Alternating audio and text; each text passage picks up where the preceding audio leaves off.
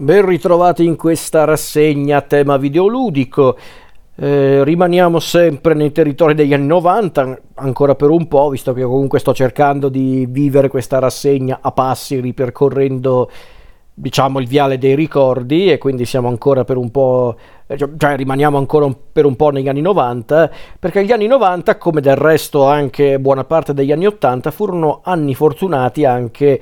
per uno specifico prodotto televisivo, ovvero i cartoni animati e ancora di più per gli anime, i cosiddetti cartoni animati giapponesi. E chiaramente essendo nato e cresciuto negli anni 90 c'era un anime in particolare che non aveva proprio esordito negli anni 90 ma che ha avuto sicuramente il picco del suo successo negli anni 90, ecco, quel, quel, quell'anime tratto da un manga altrettanto famoso era ovviamente Dragon Ball. Dragon Ball aveva davvero segnato quella generazione, la mia intendo dire, e ancora oggi io e i miei coetanei siamo bene o male legati a Dragon Ball, magari non tutti siamo grandi fan della serie di Dragon Ball, eh, per carità, ma è innegabile che sia uno, sia uno di quei prodotti che comunque ci ha segnati inevitabilmente perché era un cartone animato molto popolare che aveva davvero monopolizzato anche per un po' la programmazione su Italia 1 quando veniva trasmesso in televisione. E non so onestamente se vanno ancora avanti a, a trasmetterlo su Italia 1 Dragon Ball ma c'è stato davvero un periodo lunghissimo in, proprio da, dagli anni 90 fino praticamente a metà degli anni 2000 che facevano proprio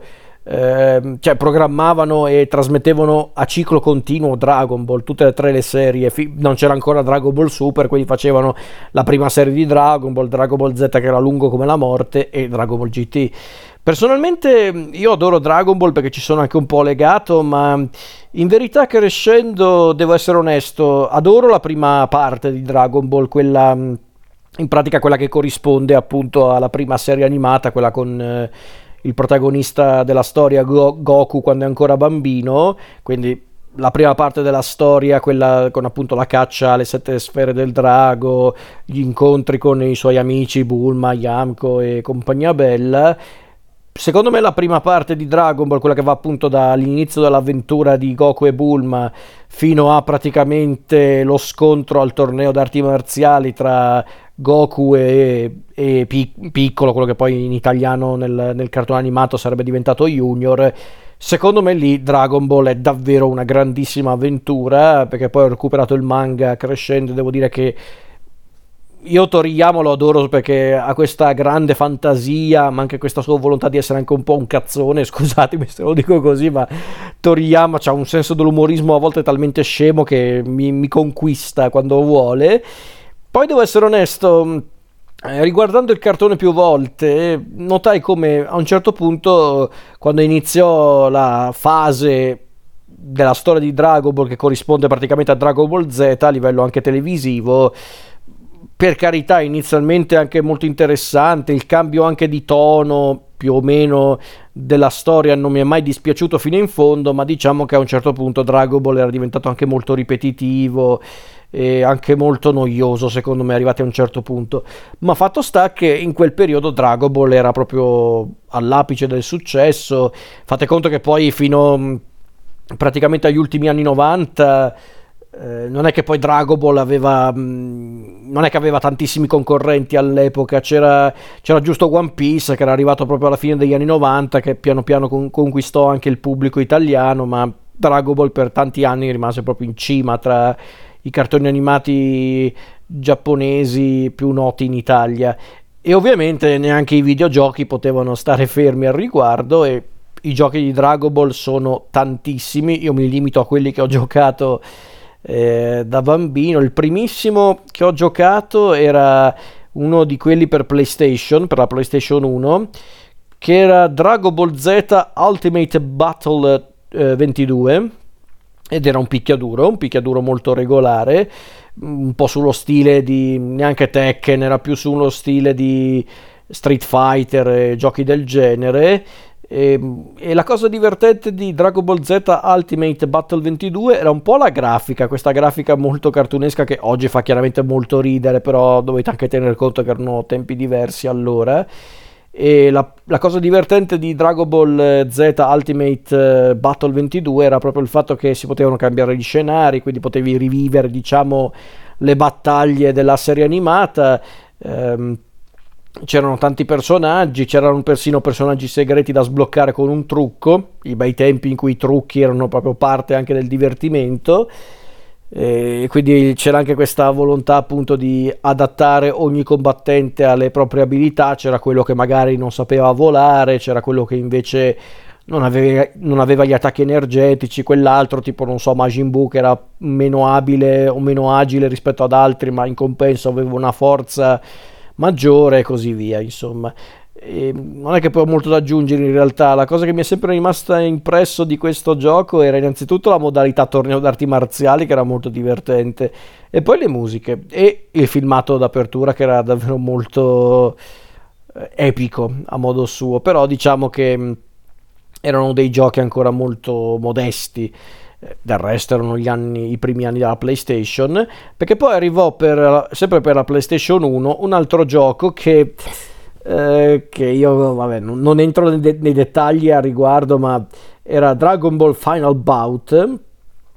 che, che era appunto questo picchiaduro, anche questo picchiaduro incontri, che però era legato soprattutto alla serie di Dragon Ball che stavano trasmettendo all'epoca, ovvero Dragon Ball GT,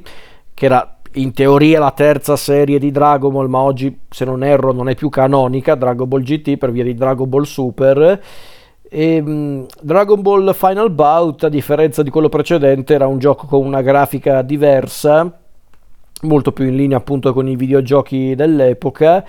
Era anche cambiata anche un po' la, la struttura proprio degli incontri e persino i trucchi a volte erano davvero strambi, in tutta sincerità. Eh, aveva anche questo gioco un filmato d'apertura fantastico. Final Bout non, non, mi aveva mai fatto impazzire in tutta sincerità. Eh, però mi ricordo che molti miei coetanei lo, lo adoravano, la follia, infatti ogni tanto ci, ci, giocavo con loro a casa, nelle loro case intendo dire, quindi... Però non, non mi era mai piaciuto troppo perché mm, sì, la grafica in effetti per l'epoca era anche molto interessante, gli scontri erano anche un pochino più creativi, ma secondo me non erano ancora riusciti a creare il gioco di Dragon Ball davvero riuscito. Poi aggiungerei anche che mm, eh, che nei primi anni 2000 comprai un gioco di Dragon Ball per il Game Boy Color che era tipo Dragon Ball Z i leggendari super guerrieri che era simpatico, divertente ma non sono mai riuscito a finirlo perché era, era un gioco più basato sui duelli ma duelli con, i, con le carte era, c'era, c'era sta fissa in quegli anni lì di fare questi, gio- questi giochi, questi giochini con gli scontri con le carte, l'hanno fatto con Dragon Ball, l'hanno fatto con Kingdom Hearts e con tanti altri giochi. Non sono mai riuscito a finirlo, ma perché io lo ammetto, con i giochi delle carte sono sempre stato nega- negato. Basti pensare a Kingdom Hearts Chain of Memories che ci ho messo una vita a finirlo ed era la versione per PlayStation, neanche per Game Boy.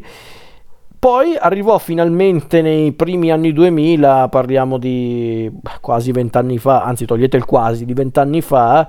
arrivò il primo gioco per PlayStation 2, se non ricordo male, o comunque uno dei primissimi giochi per PlayStation 2 a tema Dragon Ball, che era Dragon Ball Z Budokai che era un vero e proprio picchiaduro, decisamente il migliore a livello grafico finora eh, visto, cioè, visto, fino a quel momento era davvero il migliore a livello grafico ed era anche il più divertente a livello proprio anche di gameplay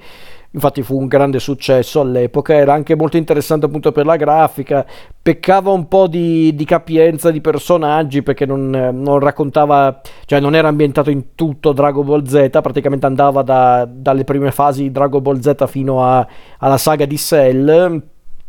però era molto interessante, era molto dinamico e per un po' dopo Dragon Ball Z Budokai cominciai a comprare i giochi di Dragon Ball perché infatti poi recuperai il seguito eh, ovvero Budokai 2 del 2004 2003 non mi ricordo che rimane uno dei miei preferiti ancora adesso perché lo ammetto io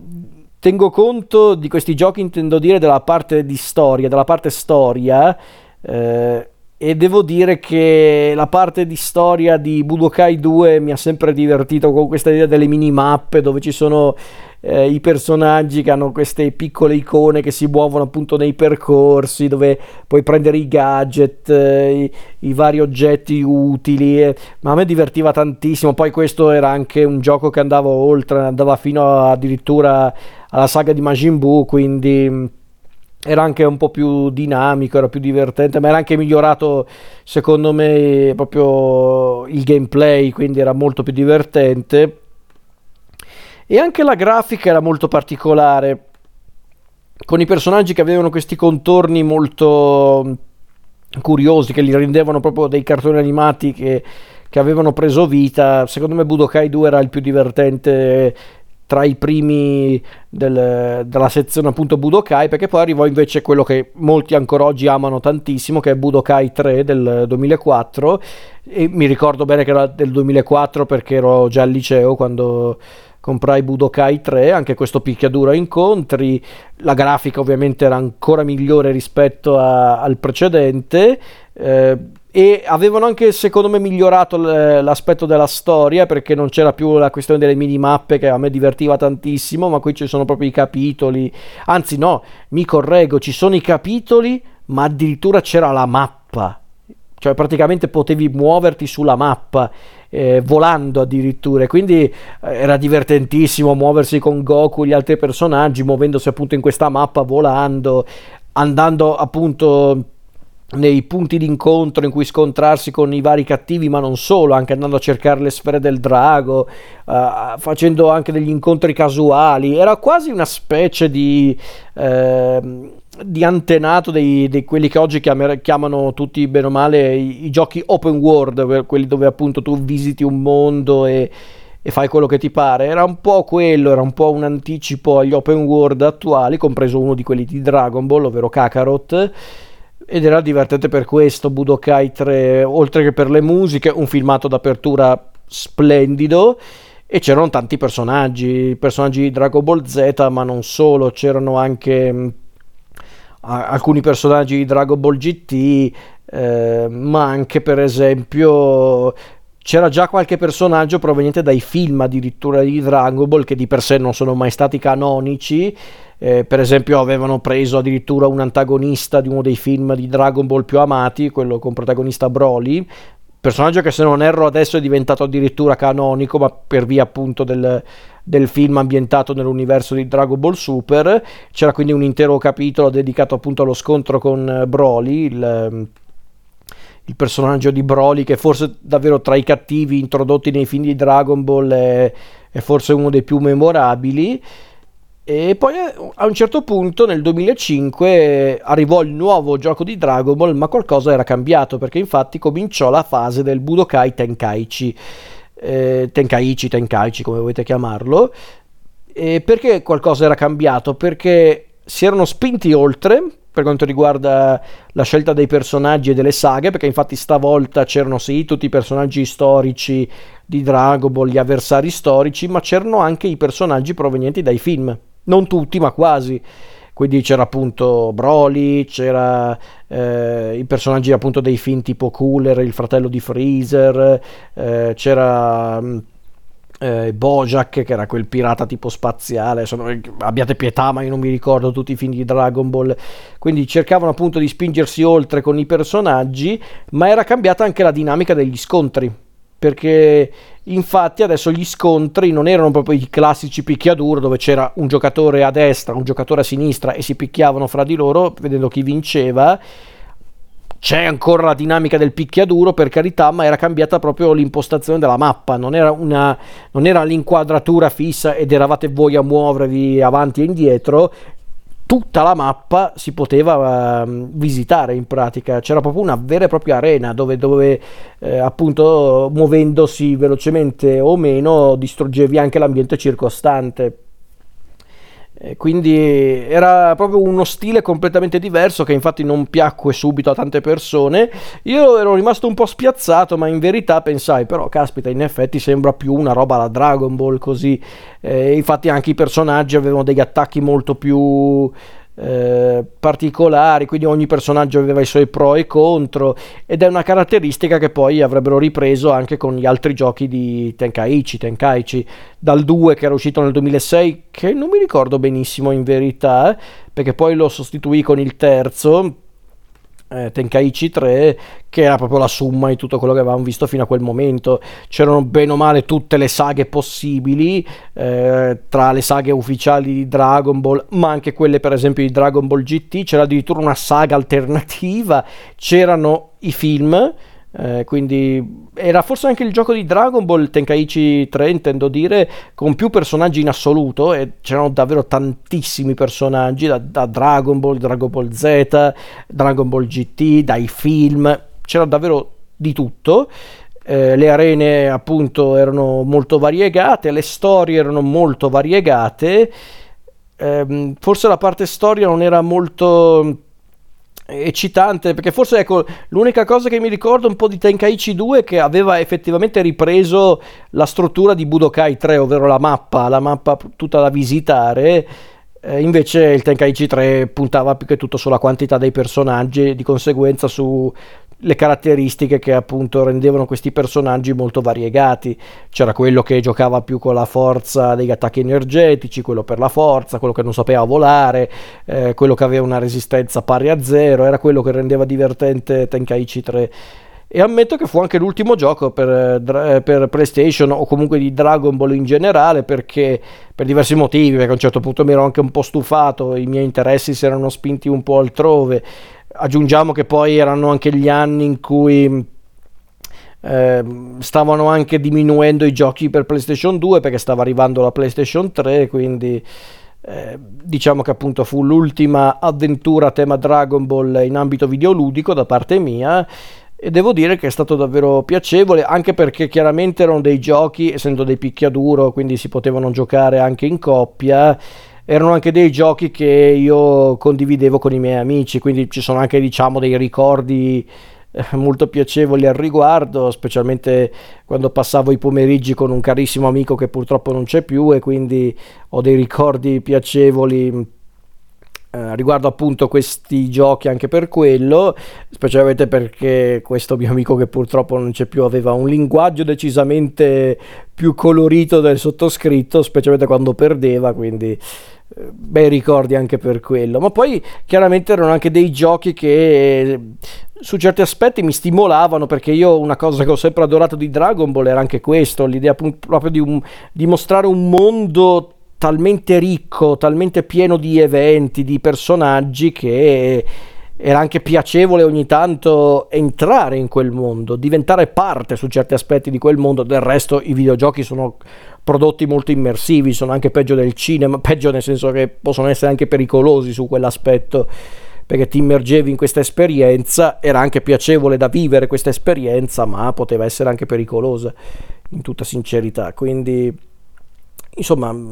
tanti bei ricordi legati al buon vecchio Dragon Ball. Peccato che Dragon Ball a un certo punto abbia preso una deriva alquanto strana. Eh, non posso dire di essere quindi un fan puro e duro di Dragon Ball, adoro appunto la prima serie di Toriyama, ma sinceramente non dico che sono uno di quelli che considera Dragon Ball sotto- sopravvalutato, no, in realtà no, perché l'importanza di Dragon Ball è lì e non gliela può togliere nessuno, per carità. Diciamo che ci sono manga o comunque prodotti eh, narrativi giapponesi noti quanto se non più Dragon Ball che preferisco di più. Io personalmente sono, sono molto più legato a One Piece, chi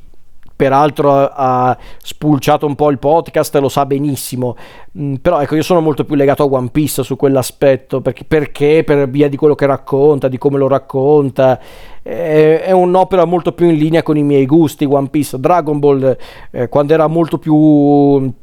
genuino e puro, cioè quando lo gestiva Toriyama per intero quando non c'era ancora la menata della trasformazione di, di quel personaggio, il livello 1, 2, 3, 4, i cattivi che erano diventati tutti uguali. Eh, poi sinceramente la piega che ha preso a un certo punto Dragon Ball da quando è diventato Dragon Ball Z non è che mi ha dato fastidio di per sé il fatto che a un certo punto Dragon Ball era diventato più serio, più, anche più cupo, non era neanche quello a darmi fastidio, mi dava fastidio piuttosto